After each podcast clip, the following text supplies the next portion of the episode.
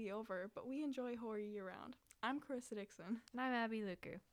I don't know if you get scared easily while watching movies, but my friends seem to. So I can't watch any scary movies with them. Yeah, most people that I know, they don't really like watching scary movies. Like the only person I know who watches scary movies with me is my dad, and he falls asleep. Yes. I know a movie that you can watch with your friends. Uh, one of the movies that I watched that isn't that scary was the 1958 Blob, and it takes place in Pennsylvania when a meteorite crashes and a gelatinous mass starts devouring townspeople. You know, now that you say that, I think I might have a non scary movie that my friend would be able to watch with me. It's A Quiet Place. It's about a couple that have a baby on the way and they're Mhm. living in a post apocalyptic world and there are these blind creatures roaming the earth and they, you know, they have to be quiet. Mm-hmm. And that's pretty hard when you're pregnant and you have to give birth. Yeah. Yeah, but personally, I enjoy more of the like the more scary movies. Like I really liked Pumpkinhead. I watched it a couple years ago.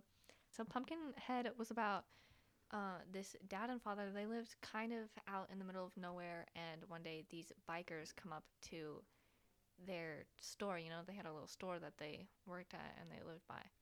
So these bikers came up and they ended up they had a accident and accidentally murdered uh, this little kid, Billy Harley.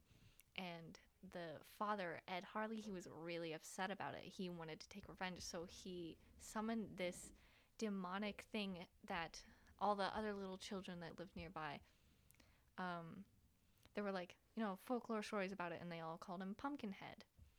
And hence the name. That sounds great.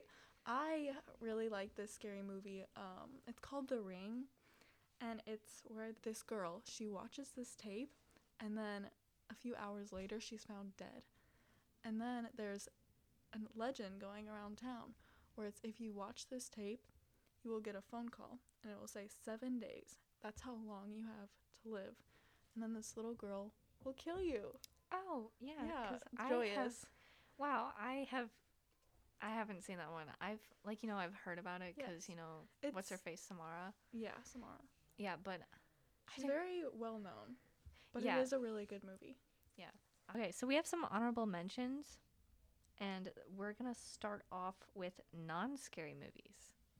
A few non scary movies that missed the cut are Poltergeist, Children of the Corn, the 1990s It, The Sixth Sense, Bird Box, and Hush. And some scary movies that we didn't talk about uh, were Dog Soldiers, Friend Request, The Thing 1982, and Hellraiser. I'm Carissa Dixon. And I'm Abbie Luker. Join us next time if you want to hear about any movies.